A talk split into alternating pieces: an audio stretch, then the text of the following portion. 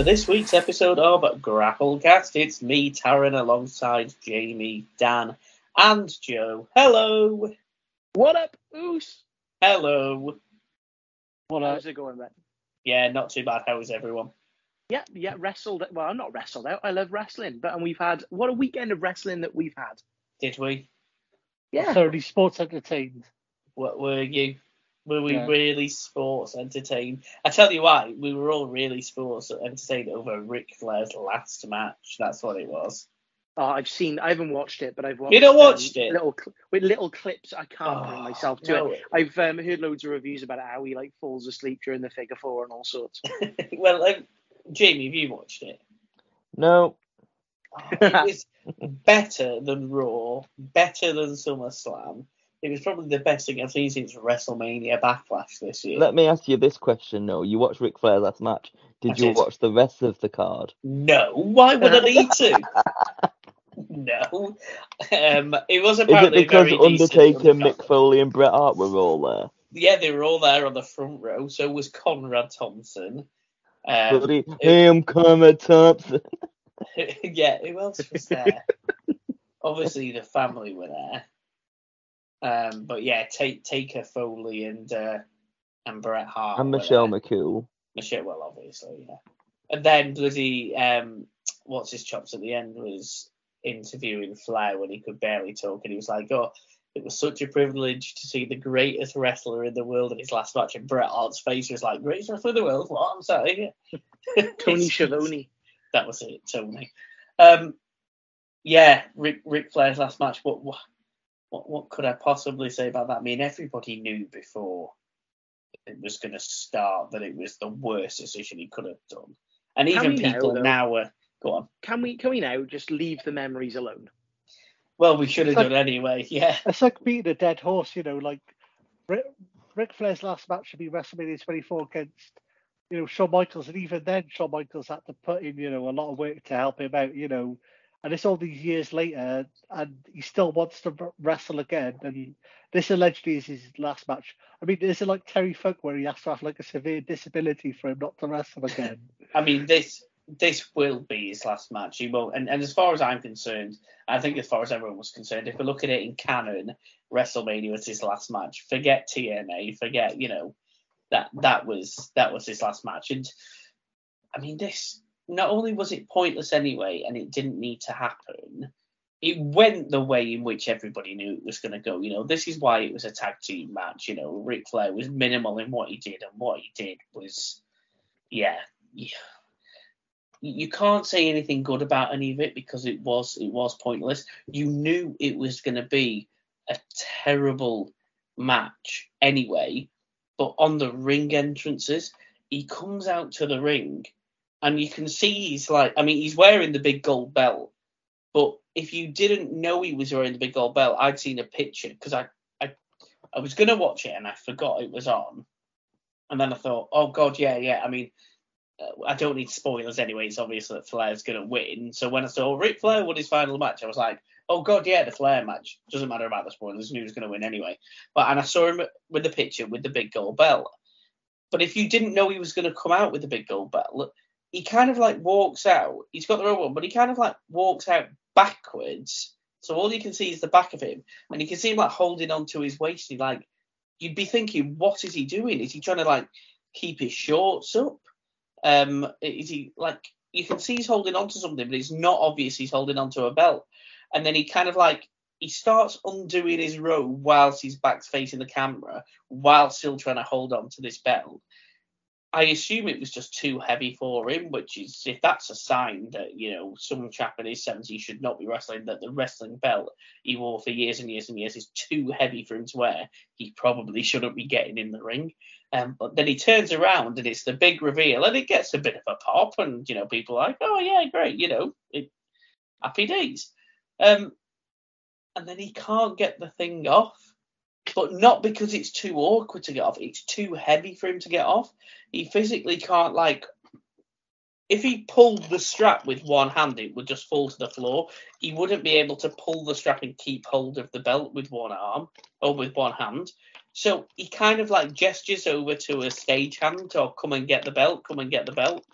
and then they come over, and he, he then manages to grab hold of the belt with two hands to pass it over. And even then, I was like, I've seen everything that I need to see before the match matches even start. Yeah, I, I think you pretty much summed it up. But you, you look at it, the actual arena was packed. There wasn't a spare seat in the house, and the tickets were absolutely ridiculously priced. And to actually watch it live, the price to watch the pay per view was ridiculously priced. So they made a killing. So he's definitely got himself a little bit of money, and it has highlighted, you know, the, apparently the women's match, Deonna Purrazzo, Jordynne Grace, and there was another lady in the match. That was supposed to be was a really good match. Um, the Briscoes, I think, had a, a, decent showing in a tag. So the undercard apparently was a really amazing. Um, and this yeah. was just like a gimmick thing to finish it off with. And Double J, he did uh, double duty as well. So that guy's he been did. a busy boy. Did he even he, do anything at the first one? But well, let's be honest, he didn't. We'll get on to that. Although he was very, very good. You would. Th- you think he was still an active wrestler. He did more than Andrade. I don't get the hype with Andrade, especially at the minute. Um, you know, Jay Lethal and um, Jeff Jarrett in that match were the ones carrying it. Jeff looked better than Jay Lethal, I'd argue, in the actual match itself. He had more to do. He had the the bigger spots, um, but he looked like the active wrestler in it. And there was, you know, there was one point in the match where I think it was that he was on the outside was um, Flair. I can't remember if he was on the outside with Jarrett or or Lethal but what, they they punch him and he grabs hold of his chest like he's about to have a heart attack and he starts like screaming. And you know at that point you think oh my god like you think he's really hurt himself.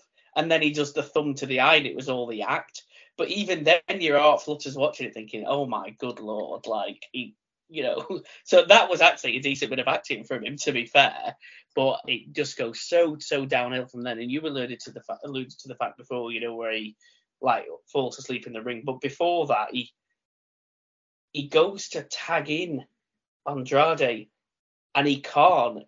He just he cannot literally. He's on the floor and he cannot literally lift his arm up.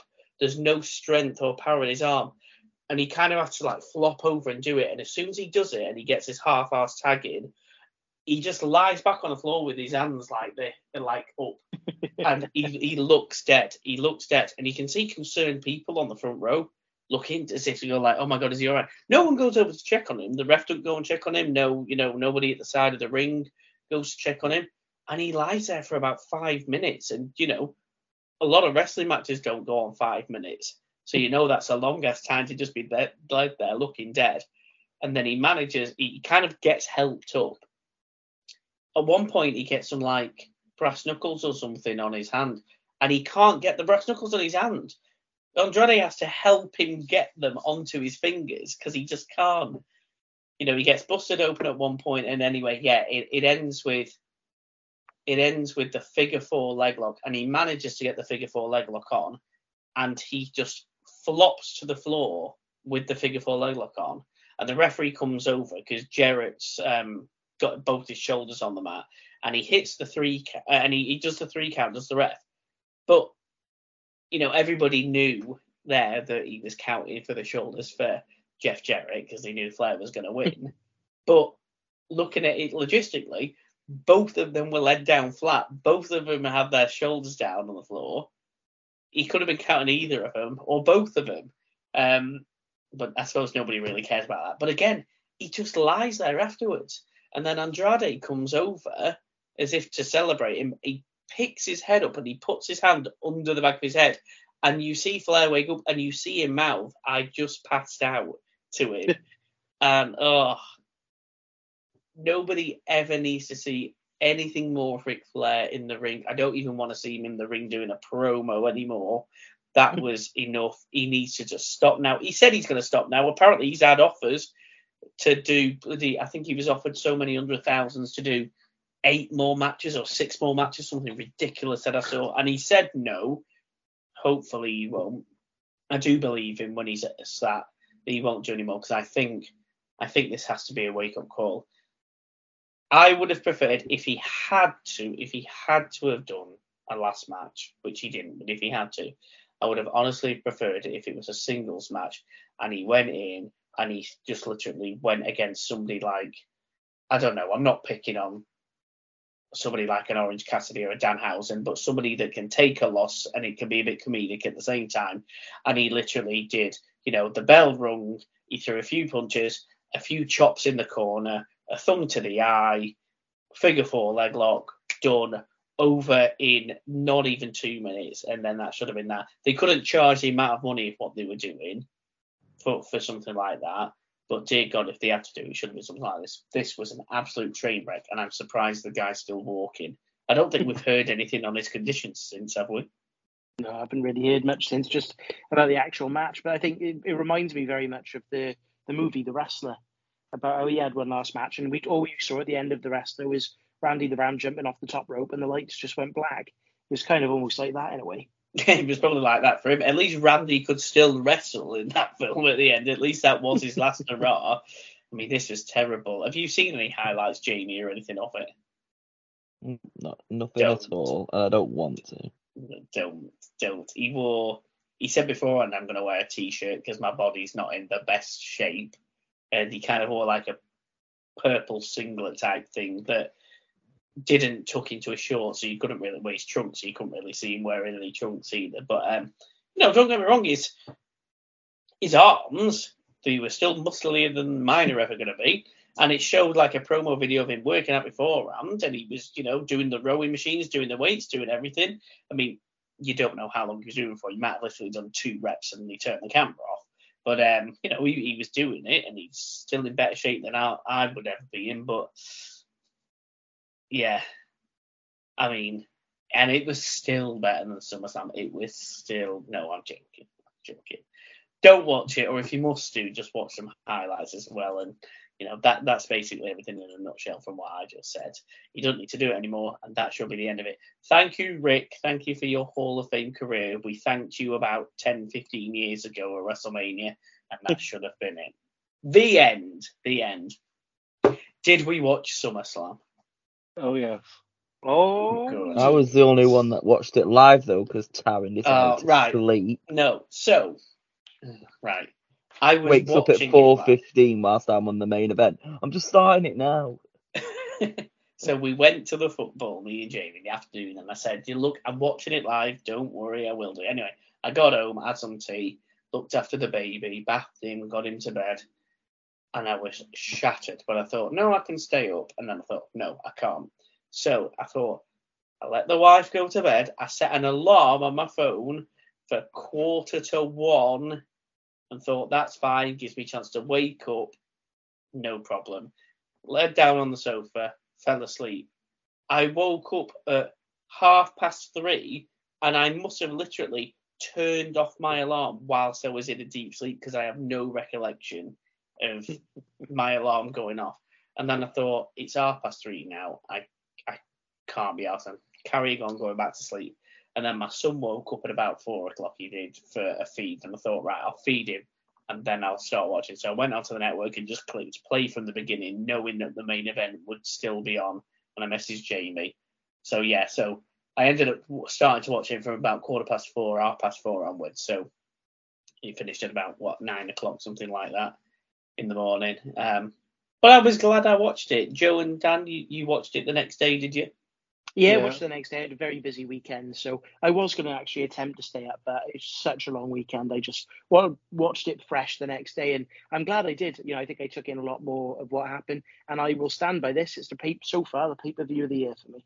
You didn't Yeah, do that. You didn't do that silly thing where you still read the results beforehand, did you? Even though you knew you were about to watch the show.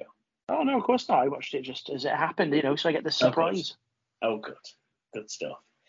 So yeah, pay per view of the year. So uh, initial thoughts then on, on the event. You've said pay per view of the year. What what brings you to that conclusion? well, every match or right, most matches, they actually had something memorable about them.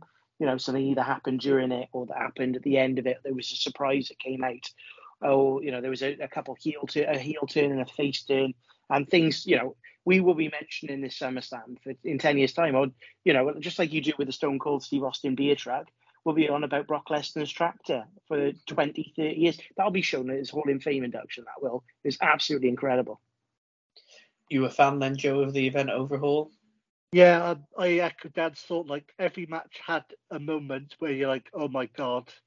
Um, the wrestling overall was good. Like the storytelling was excellent, and it wasn't too long of a pay per view. No, normally the premium live events like five, six hours long. It was about three and a half hours, four hours. Like just overall, like it did. It didn't feel tiresome. There was no matches.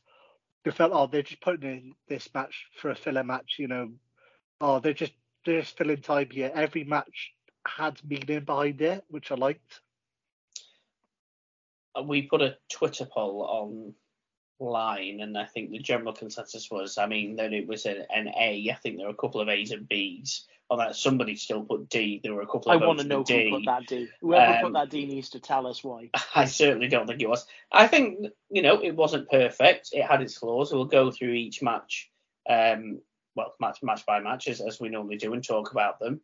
Um, but you know there, there was definitely a couple of nitpicks that I could pick out from there. But yeah, I mean I, I thought it was a, a fairly solid show. You concur, Jamie? Yeah, sure. He's, he's Where you getting happy pay with the year from, I don't know, but carry on. He's going. He's thinking full gear. Double honor. Are you saying it's better than the AEW events? oh, hands down. All right. I thought I would go as far as saying the event was more and from a sports entertainment perspective, they, it was more entertaining than any AEW event. I would still say the AEW events, from a wrestling technicality standpoint, are better. But I think I think I've come to the conclusion now that it's unfair to compare or rank AEW and WWE events or shows against each other, or certainly at the moment, whilst we're still in a way in the Vince McMahon era, or only just coming out of it I think. whether or not there will be a drastic change in perspective as far as the sports entertainment to the wrestling side of things over the next one, two, three years with Triple H. I don't know if there will. It is still sports entertainment. Um, but I, I think you've got to kind of take them each on their own merit, WWE and AEW. You can say that this is the best AEW event of the year and this is the best WWE event of the year, but necessarily say which was better. I think there'll always still be a this is a better sports entertainment product and this is a better wrestling product, and I don't think that's going to change. Um, I mean that that's my that's my take on it. I mean, let's say just moving on slightly, we're all saying that you know, regardless of whether we think it was the best wrestling event of the year or not, we're all saying it was a it was a very very good show. It was Triple H's first premium live event in charge, let's say. Hmm. I think there was probably still Vince elements in there from things that had previously been written, you know, storylines, you know, coming to a conclusion or and whatnot of the event. But can we go as far as saying yet that, you know, if if you didn't know Vince had retired, but we'd said, oh, Triple H is taking charge of some things, Vince McMahon's taking charge of some things, they're both kind of sharing the load, if you would, and then you watch SummerSlam, could you conclusively say that was a Triple H show or that was a Vince McMahon show, or do we think it kind of blurred the lines between them? I think with Triple H, he's somebody who shadowed Vince McMahon for 20 odd years, ever since he had that quad injury, um, and he came he came back with you two then. Um, he's been shadowing Vince McMahon. He's been having a look at the corporate side of things, so he knows what that man can do. And you know, WWE has been a money maker for decades. Um, so they're not going to completely flip the script and make it a completely new, different company like NXT Black and Gold was. I think there's going to be a lot of elements there that of all WWE will always be and will always continue to be. They, they've got a model of how their business works. Their stock price is up 10, 20%. Um, they, they're doing incredibly well. Um, but I do think with Triple H, in terms of how we run NXT, what he knows of really good talent that's out there and how to use the talent. I mean, you look at Raw, for example. There was two triple threats on Raw um, to make a number one contender for the US title. We've seen Chad Gable in, in a triple in the triple threat match. Dolph Ziggler was in a triple threat match. Even saw Mustafa Ali was in a triple threat, and AJ. You know, and those matches were absolute bangers. And if you said a month ago, would I have seen that? No, I probably would have seen the exact same match. I would have seen Jimmy Uso versus Montez Ford for the 75th time. You know, they're actually mixing it up. It is nice to see. And Did we not get Jey Uso versus the other Street Profit no, this on week- this week's show? What did we get? This week was uh, Mysterio's versus the Usos because it was Rey Mysterio's 20th anniversary, so we got a tag title match. Who did Montez Ford versus? Oh, Seth Rollins. Yeah. We got a Rollins Ford. Yeah, fair enough. I think we're going to have a Montez Ford heel turn soon.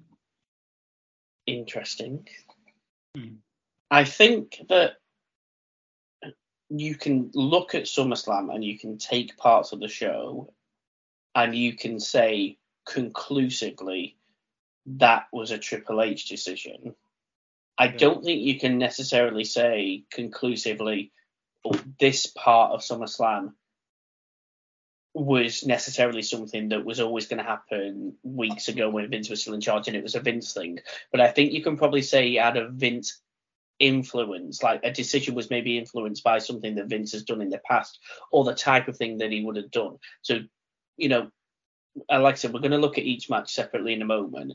But if we take, for example, the returns that happened at the end of the first match, for example, I think you could probably say quite confidently that it's a Triple H thing. He's kind of got that together in the last few days, put that together, made the phone calls that he needs to, and that's happened because of him. However, the big spot that happened with Brock and the digger tractor side of things at the end, I don't necessarily know if that was necessarily a Vince McMahon thing. However, it could very well have been a Triple H decision, but I think that's a very much influenced by a Vince McMahon side of things. Does that make sense? I think that's your Yeah. sports entertainment side of things I that think may have think been mentioned Triple H is a rock previously. and hard place. Um, sorry to interrupt you there, Taryn. I think You're Triple H is rock, rock and a hard place. You know, um, every match on SummerSlam has been advertised for weeks, if not months. So even though now Triple H is now in charge, he couldn't exactly, you know, change the card completely. He he kind of had to work with what he had. Yes, he's changed a lot of things, and a lot of people have been turned face or heel, or people came back. He directly influenced them, but he couldn't actually, you know, change any of the matches because I know card subjects should change, but you can't change the entire pay per view because Yeah, that's what sold out the arena. So he's basically played the cards he's been dealt, but he's like he's added a couple of jokers in there just to like liven it up a bit. And I I think you're right, Joe. And I think you know I'm not I'm not saying, for example, that that digger spot in the main event wasn't a Triple H idea. It may very well have been, but if it came out tomorrow on a Dave Meltzer report, oh by the way, that was planned six weeks ago and that was a Vince idea, absolutely, I could believe that. Um, or it could have been something, you know, that Vince has said, oh, we'll we'll get this involved and we'll get him down and you know get him to push the ring.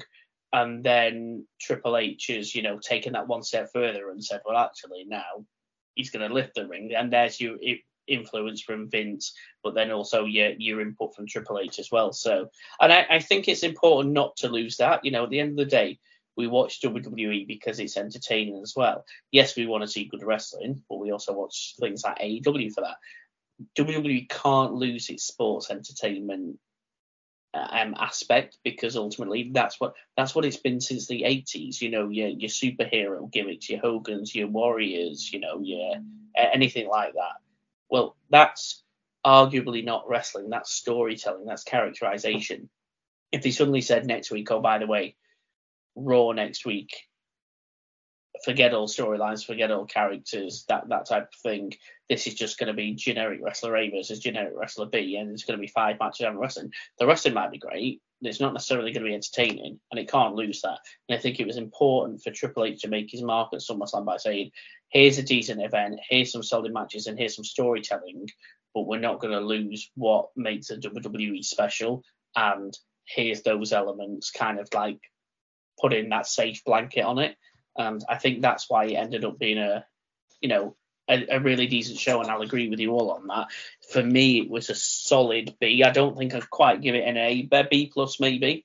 Um, there was elements in there which we're going to get into now that they could have done better, but it certainly wasn't a bad show, and it was definitely entertaining, and the main event was certainly entertaining. Right, shall we have a look at each match then? So, do you want to kick us it. off then? Uh, do you want to kick us off then, Dan? For no reason at all, then I'm picking on you. We had the uh, Raw Women's Championship match to start us off. We had Bianca Belair defending the championship against Becky Lynch. She, of course, was ultimately successful in her title defense.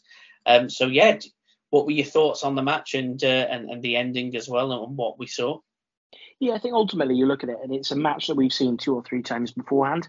So, and there was a lot of matches at SummerSlam where we were going into it going, oh, I've seen this before. Why do I have to watch it again? You need to get me invested.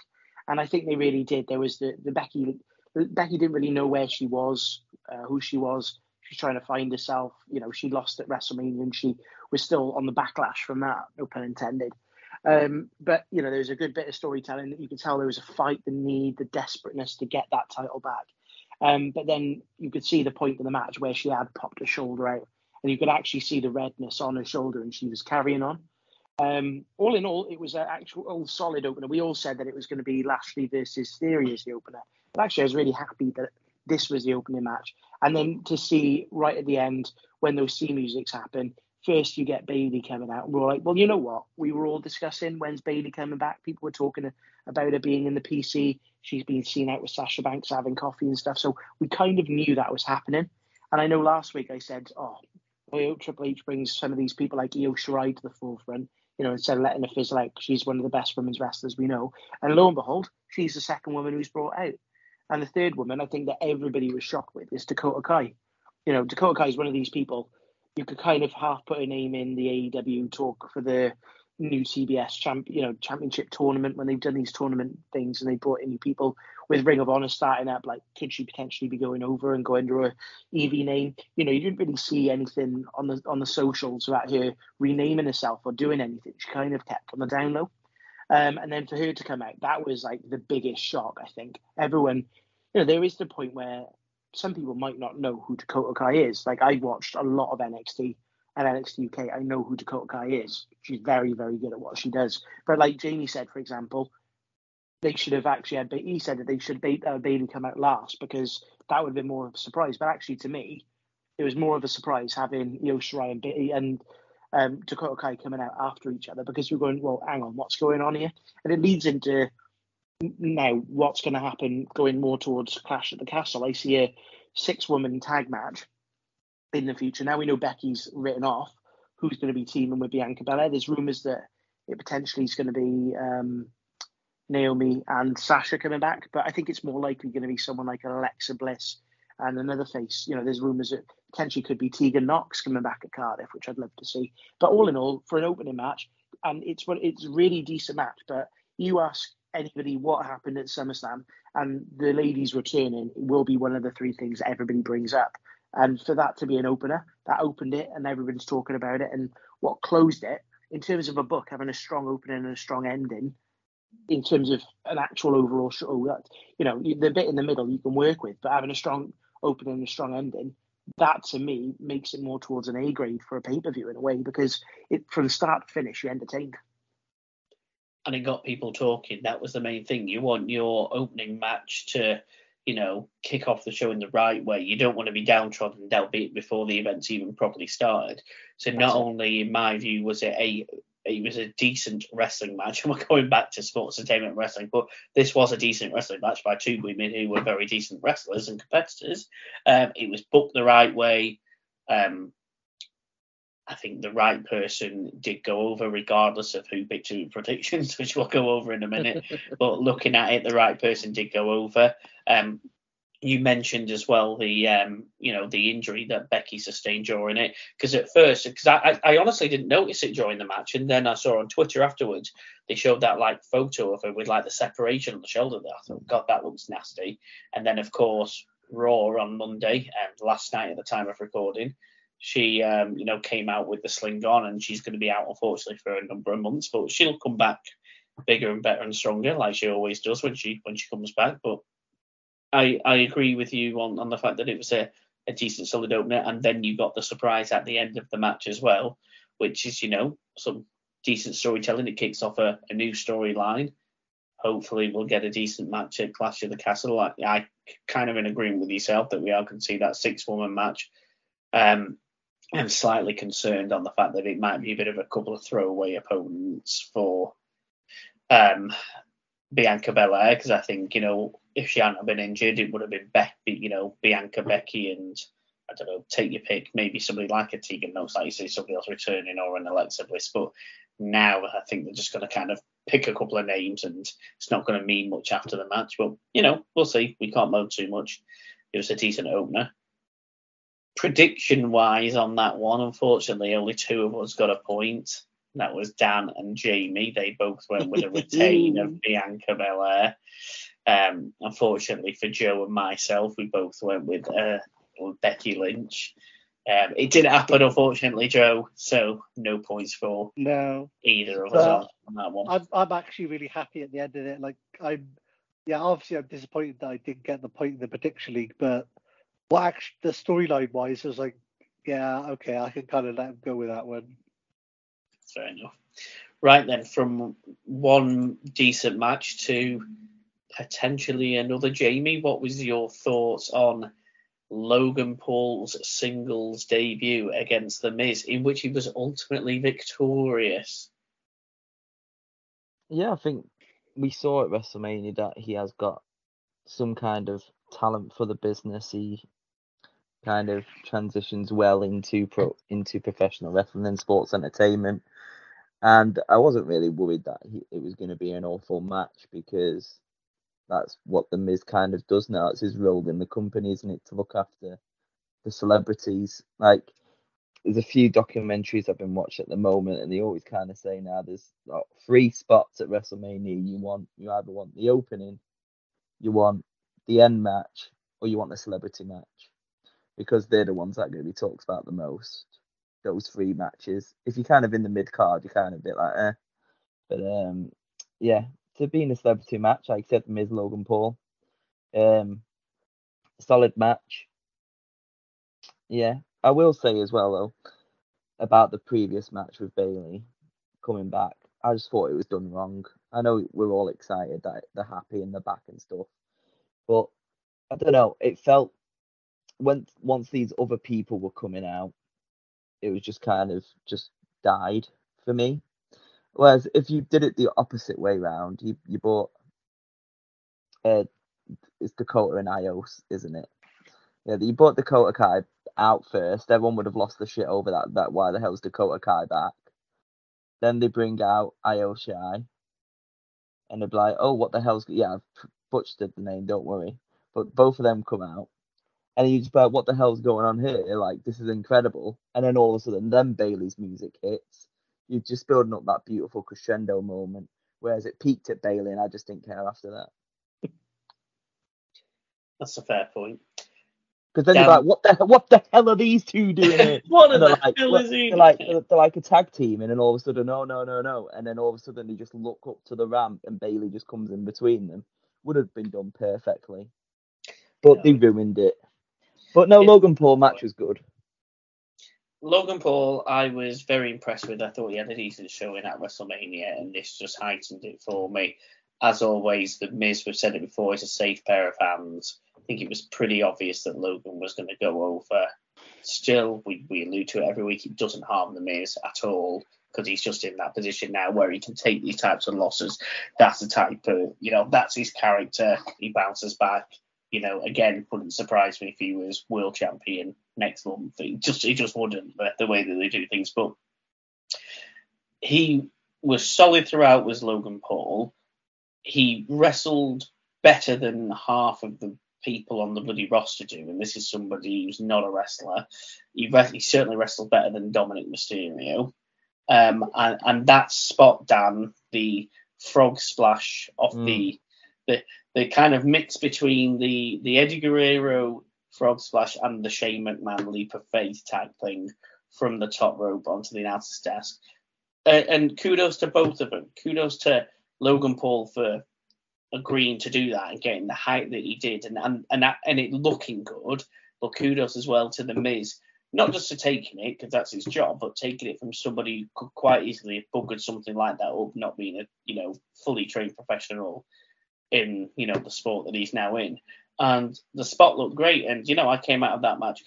he, he got boos as we thought he would do coming out, did Logan Paul, and by the end of it, I would say 95% of the people were converted, or if they weren't converted into him, they were very much cheering on the fact that he put on a very, very decent show, and I was happy with him. Mm. I think yeah, overall happy with his performance. You could tell he's been putting in a lot of work, but that's you know that's what he's been doing. He's been training very similar with his brother Jake. They train to fight. Um, they, they whether it's pretend fighting or whether it's real fighting, you know, it takes a lot of work, and you can tell that there was a bit of an amateur background in there as well. Um, but yeah, where does he go from here? I think is the, the question. He had a bit of a promo saying he doesn't know where, but he wants to appear again and have another match shortly. But both of them came out strong. You know, they've got this tiny balls thing going on with the Miz and trying to tell a bit of a story and having a bit of fun with it. But yeah, ultimately the TMZs and the, the news articles, they're all going to be talking about what this Logan Paul's going to be doing, and it gets a lot of eyes on the product too. Um, but all in all, it was I don't know, we say it was a decent match quite often, but it did it did everything that we wanted it to do, and there were a couple spots even with him like tope and out of the ring you know, even those spots were absolutely incredible. The suplexes that he was doing, the holds he was doing, you can't ask for more from the lad. I think we either see him in a multi-man Survivor Series traditional elimination match at Survivor Series where he's almost like a, whether it's still the Miz or not, he carries out on like Team Paul versus Team Miz, and they're the captains for each. Um, or the next time we see him is at the Rumble in the Rumble match itself, which he won't win, but he'll you know have a good spot and get some eliminations.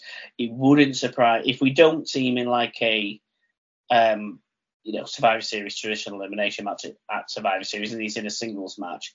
I could see him against somebody like a Happy Corbin, that type of thing. Somebody again who's a safe pair of hands, who's a heel, who he's going to get the best out of. So and, and again, I wouldn't be against that because you know Logan Paul is not losing any of his first two years worth of matches. If he has two to three matches a year in two to three in two to three years, he ain't losing any of them. So again, against a Happy Corbin type, I think that's a, a safe bet. We all got points on that one. Happy to say we all went with Logan Paul. That was the uh, that was the safe bet on the night. Hey Taryn, how does it feel to get a point? Fantastic. It'll feel even better by the end, believe me. Uh, Joe, then, we had Bob the Lash defeating Theory in a just short of five minute match by submission um, for the United States Championship. Your your thoughts on this one? Yeah, it did exactly what we said on tin. It was like a, what, like not even five minutes. Um, but you know, Theory tried his like luck, but he then got put in the hurt lock and tapped out. But what I like about Theory, he wasn't in the, the hurt lock for too long. He basically went in your mind like, oh, I'm going to tap out really quickly so I can save myself my energy for later. So that had you as a fan thinking, going, well, that was a quick tap out. You're like, oh yeah, he's got the money in the bank contract, so he's definitely going to cash it in later. So that's why I was thinking, watching him like, okay, this is a quick match. It was a quick match for a reason. So it had you in the back of your mind going, okay, so he's, he's going to come out later then, isn't he? Nothing to write home about, Dan, but it didn't need to really, did it? No, it did, did everything that it needed to. Um, it was one of those ones where you thought, realistically, if you have Theory and you have Bobby Lashley, you know exactly who's going to be winning that match. You know, there's one of them is an absolute beast, a fan favorite, and he's on the rise, and the other one, massive heel. Um, it's not like he's got an entourage that can help him cheat. And like Joe said, he wants to save his energy. It's almost a bit crap that they wasted a US title match, but I think Triple H is making up for that now. Um, but yeah, it made you go, okay, well, I can see why he's tapping it really quickly, but then he didn't really have much of an impact in the main event either. Um, but it did make you think everyone was going into it, going, are we going to see the youngest world champion be crowned tonight? Um, and this sort of set, set it up. You know, you look at um, when Seth Rollins cashed in his money in the bank WrestleMania, he lost to Randy Orton inside five minutes, and we saw that spectacular RKO that was stepped up from the um, the curb Greatest stop. of all time. Yeah, and then all of a sudden, boom, um, he runs in and it's the greatest cash in of all time. Um, so you're thinking, well, okay, fair if he lost that match, but he went on to win and steal the show. So you thought, oh, hang on, are we seeing that again? But no, it's good. If you ask me though, I would have much preferred to have seen somebody else in that US title picture. But like who?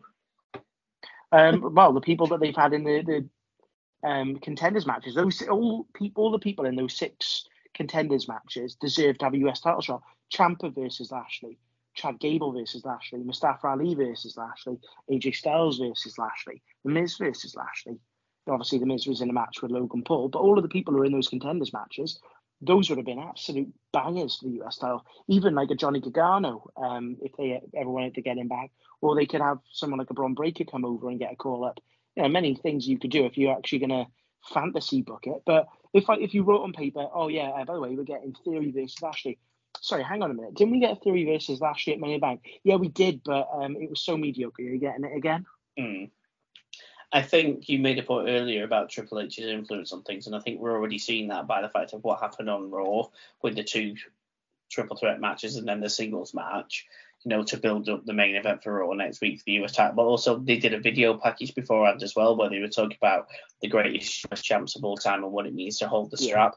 Yeah. We've said for too long now that the US title and I say the US title and the Intercontinental, it's probably more the Intercontinental Championship that's been, you know, disrespected in the fact that there was like one title defense in about a year, wasn't there, for the Intercontinental Championship? So these mid card titles need to mean something again. They need to be a stepping stone to the world title, but at the same time, they need to be recognised on the fact that if you are Intercontinental or United States champion, it means something, and you're being positioned in the card just below the world champion, or if the world champion is on both shows, for example, like they are at the moment with the unified undisputed champion, uh, undisputed champion, the way that it is, that if the world champion isn't there, you are representing the brand or the company or the show, whatever, by being the intercontinental or the US champion, and it needs to mean something again. So hopefully, fingers crossed, we're building to something like that under Triple H's regime.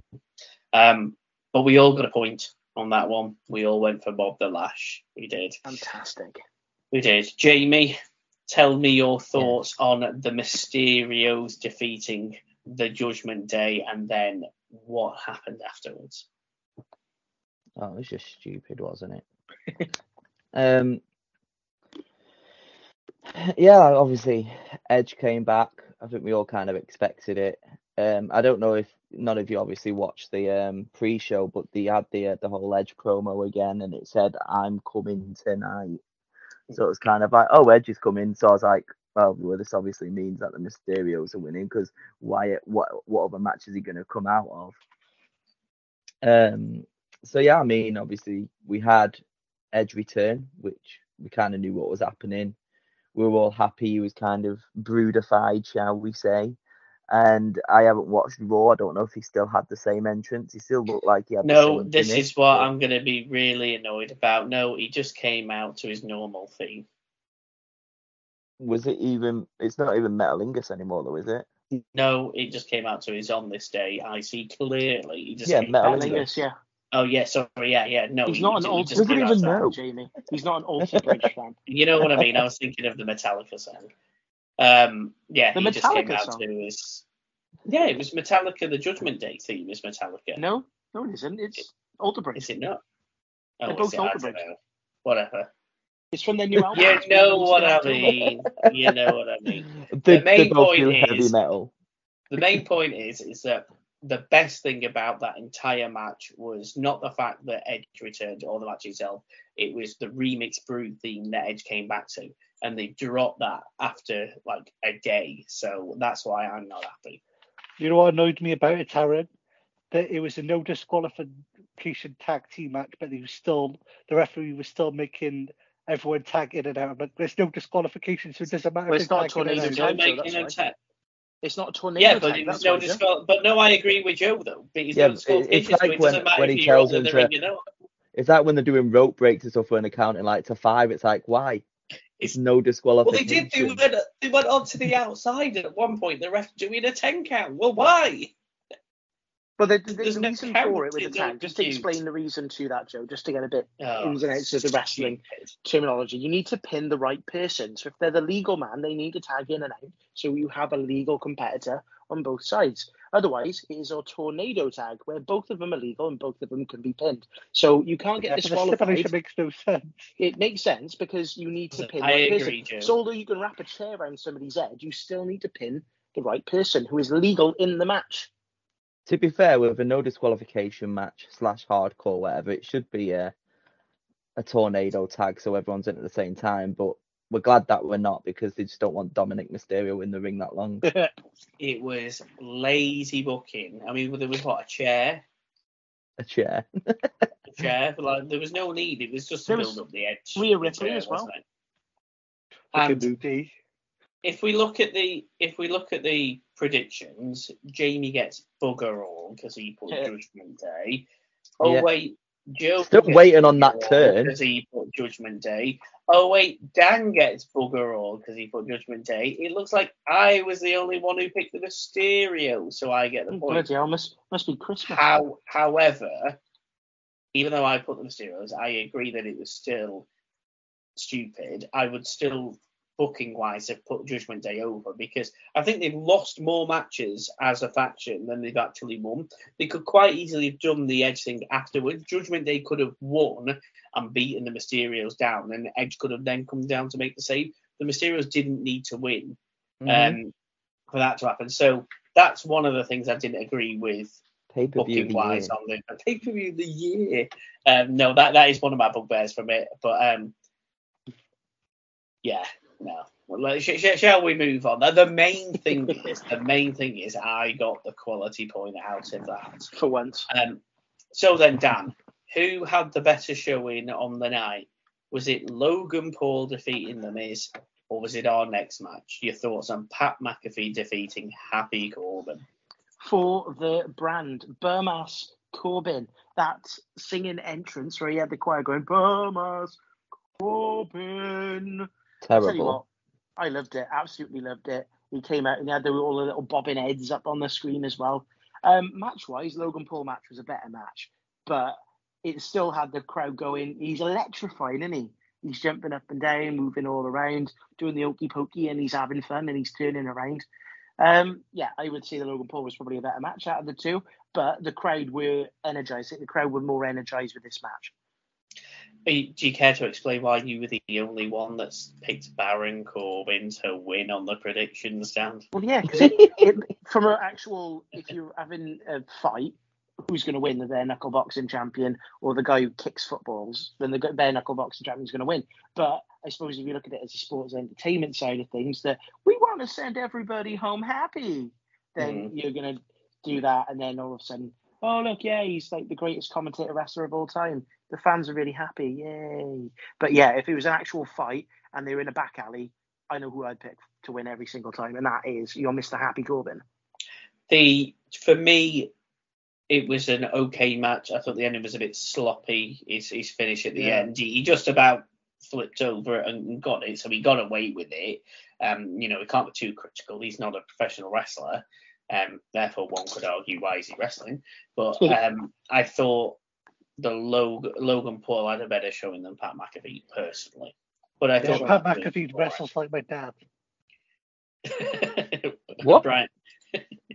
Well, I well, you know, he's like, yeah, okay, he's like an ex-football star, but you know, you can tell he's not like a professional WWE superstar. You know, um, he jumped up the top rope to suplex Corbin off the top rope. He like landed on his knees. He tried to do the code red, and he kind of like slipped. Like you could tell he was like just trying to put the moves in, but he was just like.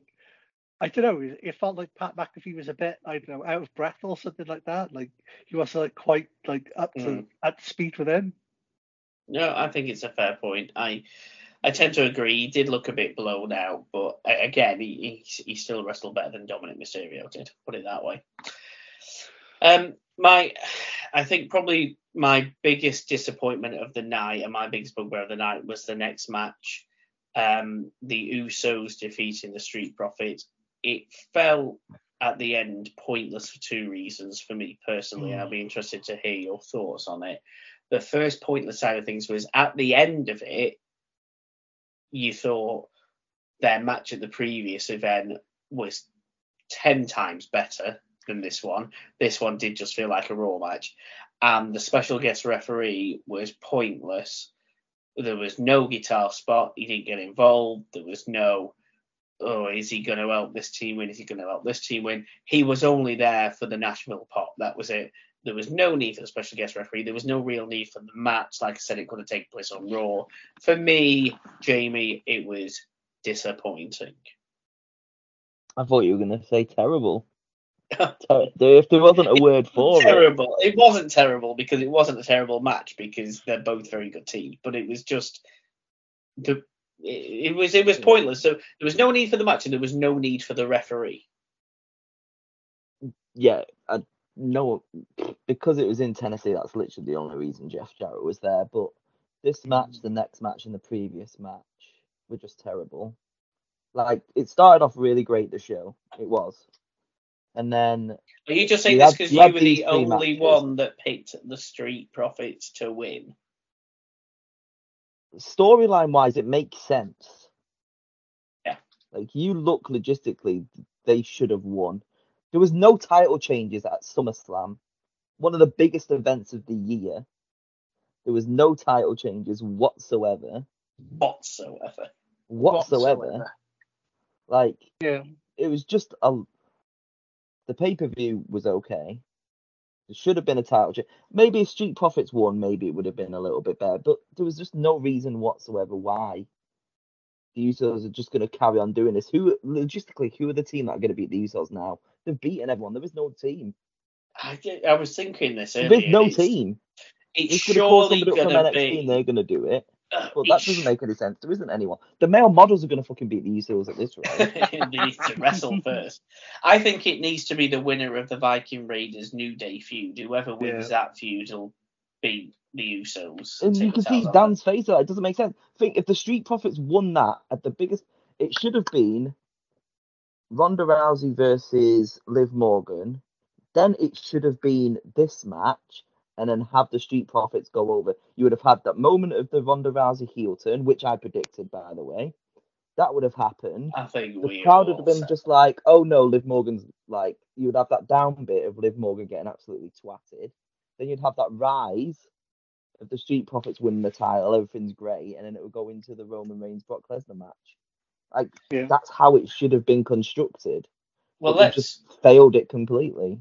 And there is no a- other team out there. It's let's talk about the next match as well, then, Dan. So Liv Morgan and Ronda Rousey. Let's talk about them together. stupid, I actually enjoyed Thought awful. the uh, all right. So the let's brush over the match itself because the match was okay. Let's move straight on to the ending because that's what people are interested in. Yeah, I mean, the end, thinks he, uh, I think it was great. You know, you you're saying realistically, you know, you were saying last week we want Liv to win, but realistically, if you're having uh, an Olympian, an absolute beast versus Watch Me, and you know, I used to work in Hooters. Which one do you realistically think is going to win? You're like, well, Ronda Rousey's going to batter her. And the whole way through the match, it was, I've hurt her arm. Now I'm going to go and tap her out. She kept getting to the ropes. She kept getting a toe on the rope every single time. Then all of a sudden, no, I'm definitely, I'm going to break your arm unless you tap. So she puts her in the armbar, but she just managed to get enough um, elevation that the ref's down and he pins one, two, three. The problem with the tap out, unless the ref can see that tap was out, before the three. yeah, but unless the referee sees it, it doesn't matter. And you could see exactly where the ref was and Liv, yeah, Liv tapped out. T- to be fair, they could have just done it that it was a quick. Why don't they go to replays? Yeah, they could do, but they spot the referee sees at the end of the day, and the referee was down there and he saw the one, two, three. And Ronda, she's supposed to be quite an intelligent human being, and she's competed in multi sports and multi Olympics. Should know that the referee is looking at the shoulders. She's got ears as well, and she she can hear one, two, three being pounded on the mat.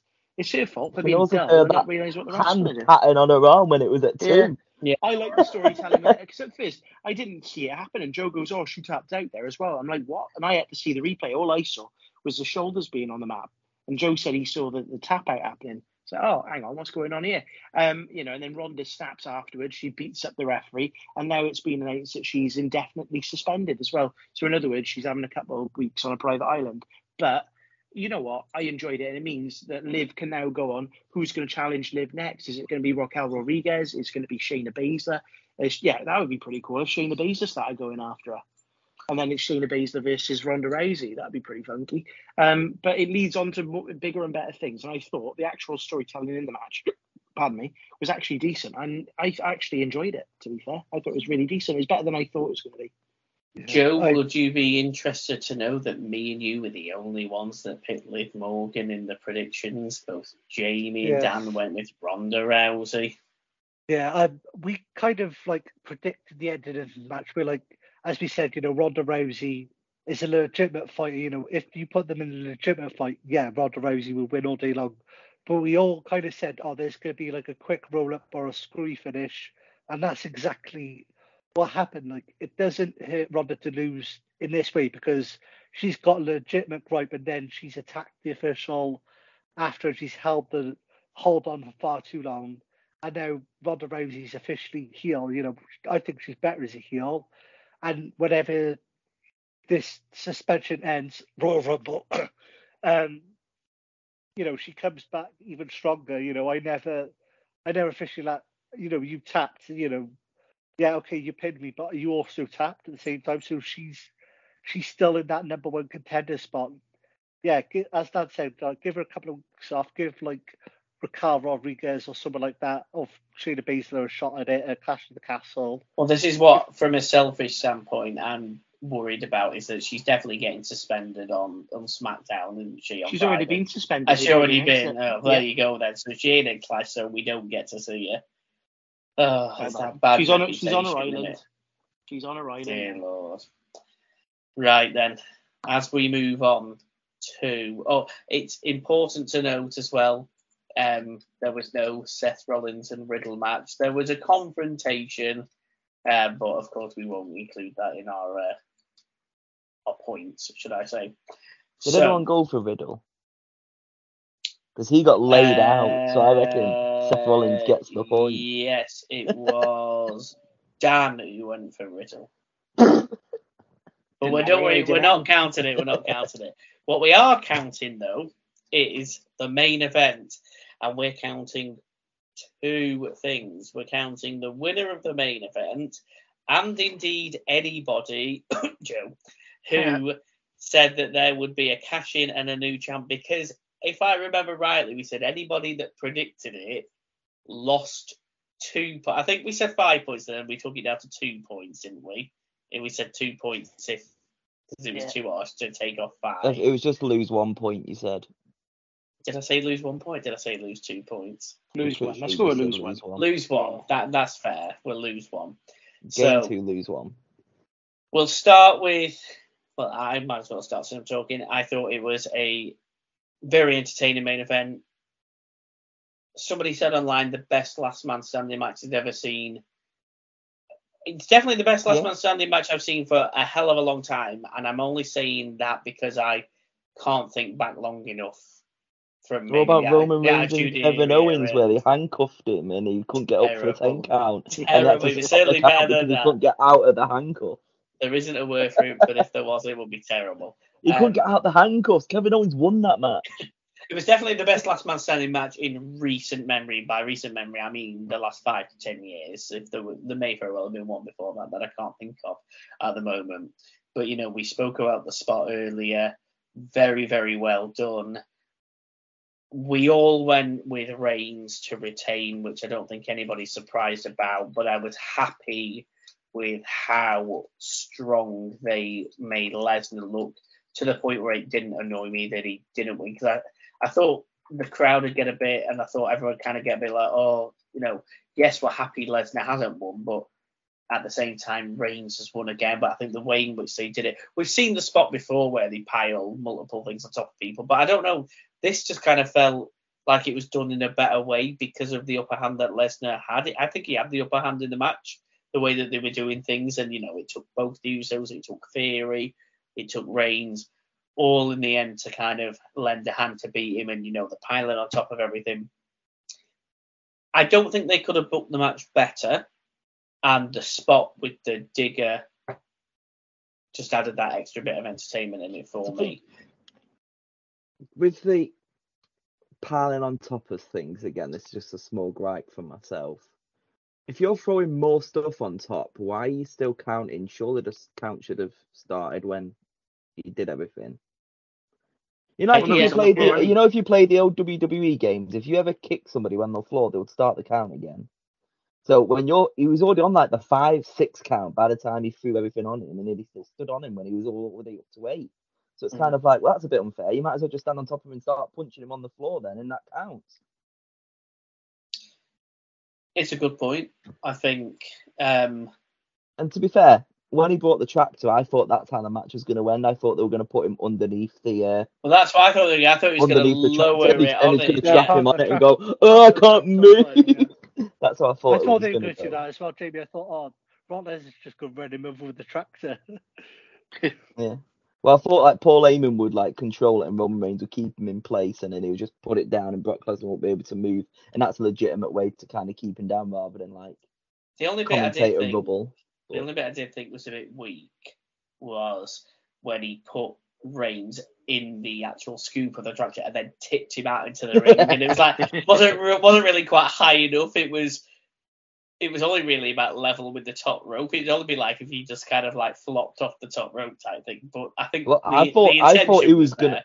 I thought he was gonna get up and F5 him off it. I thought he was gonna like basically walk up it. You know when he jumped off it before when he was stood in it. I thought I thought he was gonna go grab him and then like pick him up and like try and F5 him How off good there. would that have been? He should have done exactly. that. No, Well, this is why I should be booking the show. We of course got Theory coming out at the end as well, which I think we all thought was at least going to happen. He was going to make an appearance, whether he successfully cashed in or not. I'm happy to And- say, Can we just add as well that I was right and once again you were wrong? If Theory entered the match, it would become a triple threat match. they did say that. They did say he's going to turn it into a triple threat. Didn't say Uh, triple threat last man standing match though, did they? No, well, very true. Um, but no, I think they, they booked that right. I'm happy he didn't cash in yet because I didn't want him to lose, and at the same time, I still stick by what I'm because saying. we're gonna see it Clash at the Castle. But he needs to be holding that till next year. To me, he needs to have a long run and build himself more. It's, it's too early. It's too He's soon. They- holding the title hostage, Drew- Karen. Drew McIntyre needs to win at Clash at the Castle just to get Theory to cash in at him, and think of all those Welsh fans booing Yeah. Theory lifting that title to end Clash at the Castle. Yeah, all the Welsh fans booing the fact that the Scottish person didn't walk out of the uh, the event with the title. Yeah, um, It's Right. strange. Um, it's strange seeing or hearing wrestlers say Cardiff. It's like I've never heard like Cardiff being said in America anyway. But then you're like, yeah, I'm gonna be in Car. I'm gonna be in Cardiff next month. Can we Like where? Can we just talk about those two stupid things as well of Drew McIntyre coming out chatting shit? And oh, he did. He had a Kane coming promo, out and didn't he? chatting Oh, shit. I forgot about that. Well, that was pointless. Kane being there, obviously. he Uh, just to announce why your he was attendance as uh, eight years about uh, what uh, twenty-seven thousand. Thanks, guys. But he kind of like shrugged his shoulders as if to go, yeah, that was pointless, wasn't it? What what an absolute to say that was. And then he went, oh yeah, I better do me pyro, boom. that Um, was delayed. dr- yeah, it the, was wa- delayed. the water outfit was the best. Which was that? Um, where the maximum male models like did a like a Yeah. pure, Ah, like, yes, advert. They like the put water pure water. That made me laugh. See, At least that's entertaining. Titillate your senses. Prediction wise, then we all got a point. Now then, this And is Joe where gets it gets interesting Minus one. Joe loses point. the point. because the points stand as Jamie forty nine, Joe forty, Dan thirty nine, and Taryn 39 also. However, I haven't taken off Joe's points, which puts him on 39. So Jamie's 10 clear at 49, and we are all And on can I just say, I'm pretty sure I finished lowest on this pay per view You did by two points. Because I was like, I might as well risk it, and it's how I would have booked it. Just shows did. how clear I am, how clear away I am. It's So like Dan on the quiz. he's 10 Yeah, points No ahead him. to all of us. Quick grading then. I said a B plus, Jamie. C plus. Joe. B plus. Dan. A. I was sports entertained, my tribal chief one. An A, not even an A minus. No, A. it was an An A. A. Fair enough. A. Brilliant. And that brilliant. was SummerSlam. We look forward, as we always do, to Clash at the Castle next month. Birdie. Joe, do you have a quiz to finish us off this week? Yeah, well, a Lord and Savior Triple H has come back, so it's a Triple H quiz. Oh, dear Lord. Right, let's do 10 Ooh. questions, one would assume. On Triple H, yeah. Okay. So, question number one What was Triple H's original ring name? So when he first started out in the wrestling business, what was his ring name? Okay. Okay. Question Okay, number yeah. two. Who trained Triple H? So who was Triple H's trainer? Oh, I, I only read this the other day as well.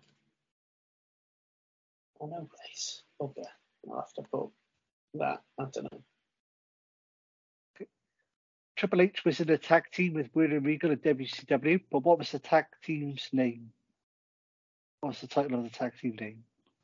Thank God I've been listening to the Regal podcast.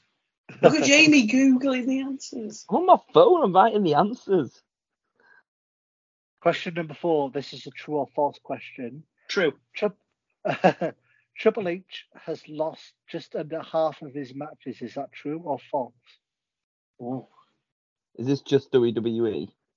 Just WWE, yeah. As Triple H, so is it true or false? Is uh, Triple H lost just under half of his matches. Is that true or false? Okay, yeah. Okay. Time to play the game. uh. Question number five, a bit of the um, uh, Steve Meltzer question here. How many matches yeah. has Triple H had that have been rated at least four stars by Dave Meltzer? At least four stars. At least four stars. In his entire career. in his entire career, how many matches were were at least rated four stars? Okay. A four star minimum. Okay. Jamie has disappeared. I hope and assume he's heard that question. But let's move on to number six. Oh, yes. Uh, question number six. What does Triple H stand for? So, what does the each H stand for? oh, I thought his real name was Triple H. No, you've broken the rules. okay. Question number seven. How many times has Motorhead played for Triple H at WrestleMania? So when Triple H comes out and Motorhead are playing his theme song, how many times have they done that at WrestleMania? Lovely. Okay. Uh, question number eight. What year was the first NXT TV show? So I'm not talking about the one with Daniel Bryan and Wade Barrett. I'm like, talking about when it was like the black and gold brand and it started on like they had their own TV show and it was like you know Oh, proper well one. done, young. Oh, let's go with that. Yeah. Why am I writing? I was about to write 1990 somewhere then. Dear Lord. right, let's go with that. uh, You just got to think of when the Shield debuted, minus one. No, no. No, no. Sorry there, Jamie, do you need me to repeat anything? No, I think he's good. Okay, uh, question number nine. What year did Triple H debut in the WWE? So when did he join the WWE? yeah. What year? Okay, we'll Okay, go with that. what year did he debut? Uh? Just to confirm, Yeah. I heard I heard most of um, it, but question eight was when was the first NXT TV show? Did you say? Yeah. Yes. Yeah, so Yeah, like that's the, fine. I did hear it fine. Yeah, The branded like- one, The not, brand the rea- NXT, not not- the yeah. reality show. yeah. yeah, the branded one, like not the Daniel Bryan one, like Real proper NXT, TV show. yeah. Yeah. Black Yeah. and gold era. Yeah. Yeah. And then last question, question ten. For a point each, can you name all the members of the clique? Okay, yeah. Including Triple H. Yeah. So you know Triple H is one. What the other ones? That's a point right there. I'm, I'm being nice. I'll give you a point for Triple H because yeah. How many in total. Joe? One, two, three, four, five, including Triple H. Boom. Oh, Ashton. it's a nice There we easy go. one. Yeah. Okay. Lovely. Right. Everyone ready? Okay. Um, Are you one- ready? Bum, bum. Uh, question one: uh, What was Triple H's original ring name before, um, when he first started wrestling? Taryn, Terrorizing. Jamie, Terra Ryzing. Dan. It was uh, Terror uh, Rising. Yeah, Terra Ryzing. Correct. Question two: Who trained Triple H to be a wrestler? Dan, Killer Kowalski. Yeah. um, Jamie Taron. Have you got that? I mean, you you just said yes, so yeah, yeah. I put, Yeah, no, I so just- did I. got that. Yeah, no, I always had No, Oh, I, cool. I, I did. I put Greg Valentine. Okay, cool. Um, question three: Who teamed with Triple H. Uh, uh, No. Sorry, um, sorry, Eh? um, sorry. Um, Triple H Um, and Winnie um, Week um, win a tag team WCW. What were they called? Sorry, excuse me, uh, Jamie. Uh, the Blue Bloods. Yes. Yeah. I Yeah. assume everyone else got that. We've been Yes. listening to the podcast. We've been watching Nitro. You're behind though, Taryn, aren't you? I am. no, I'm not. I'm on the. I haven't You were on listened to the latest Cesaro one episode. last time. Oh yeah, no, no. I'm on the latest one now. We're about halfway through. I listened to the British wrestling one. Ooh. That was right. And can we just take a moment to uh, thank our sponsors, uh, Blue Chew? Ooh. Ooh. Question four: True or false? Triple H has lost just under half of his matches. Dan, Charua. Taryn, I'm gonna say falsy. I'm gonna say he's won just over half his matches. and uh, Jamie. if he's lost under half, that means he's won over half.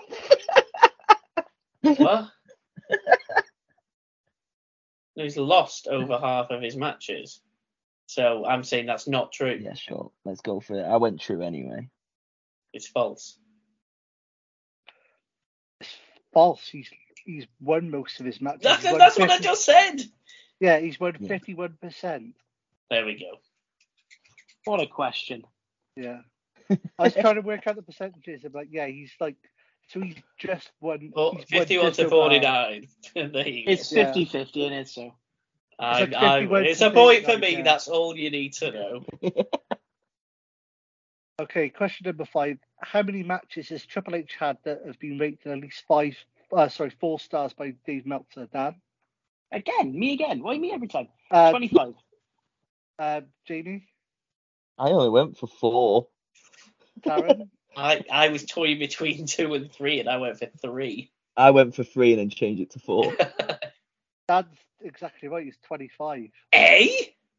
Yeah, I, I, I haven't told him the answers to this. He's exactly right. He's got the answers in front of him. Well, no, it'll be like two or three. If 25 a four star five-star, matches. If it was Yeah. five star matches, then yeah. be He- I bet you he's not had one. What? I bet he, you he's he, not he had can't one have five had a star. five star. No chance. Well, yeah, Undertaker. Was that a five star match? It's got, it's got to be. It's like Like- people say it's like one of their Uh, best. Uh, four five, point seven five. That matches. It's not Okay. as good as Shawn Michaels though, is it? And if you give him that five stars, you can't give the Triple H one five No, stars. Never had a five star match. The highest one he's had is a His Undertaker four point seven five. It's gotta Uh, uh, yes, it does say four point seven five, but it does say which one. I assume it will be that. Yeah, sorry, uh, sorry, Jim. It's not as good as uh, Shawn Michaels. It can't be. Okay, question number six. What does Triple H stand for, Taryn? Uh, Paul Levesque, no, Hunter Hearst Helmsley. Jamie? Uh, Hunter the Hearst Helmsley. Um, Hunter Hearst Helmsley. correct. Uh, question seven. How many times has Motorhead played for Triple H at WrestleMania? Jamie? Three. Taryn? Twice, seventeen and nineteen. Dan? I put twice as well. Yeah, it's two times. I knew it. Seventeen and nine. Do I get five bonus points for naming which WrestleManias there were, Joe? And Dan will No, still just- beat you. Yeah. I should get bonus points for getting that one spot on with 25. Yeah, fair. Um, question seven. What uh, what year was the first NXT TV show? You know, the proper. No, this not is first- question eight, first- isn't it? Uh, Yeah. Sorry, eight. Yeah. Yeah, Eight. yeah. yeah. Eight. First year of NXT. Yeah. Yeah. What was the first year of NXT, Dan? 2013. Aaron? I thought it was a bit later. I've probably gone too late and put 2016. Jamie? Yeah, I went 2013 as well. Yeah, 2013. Has it really been that long? Jesus. They debuted at Survivor only Series because- 2014. I watched Broken Skull Sami Zayn the other day, and he basically said it. Yeah. Yeah. I just look at when the Shield debuted at, at Survivor Series 2014, and Seth Rollins was the inaugural champion, so it would have been a year before. Yeah, no, fair enough.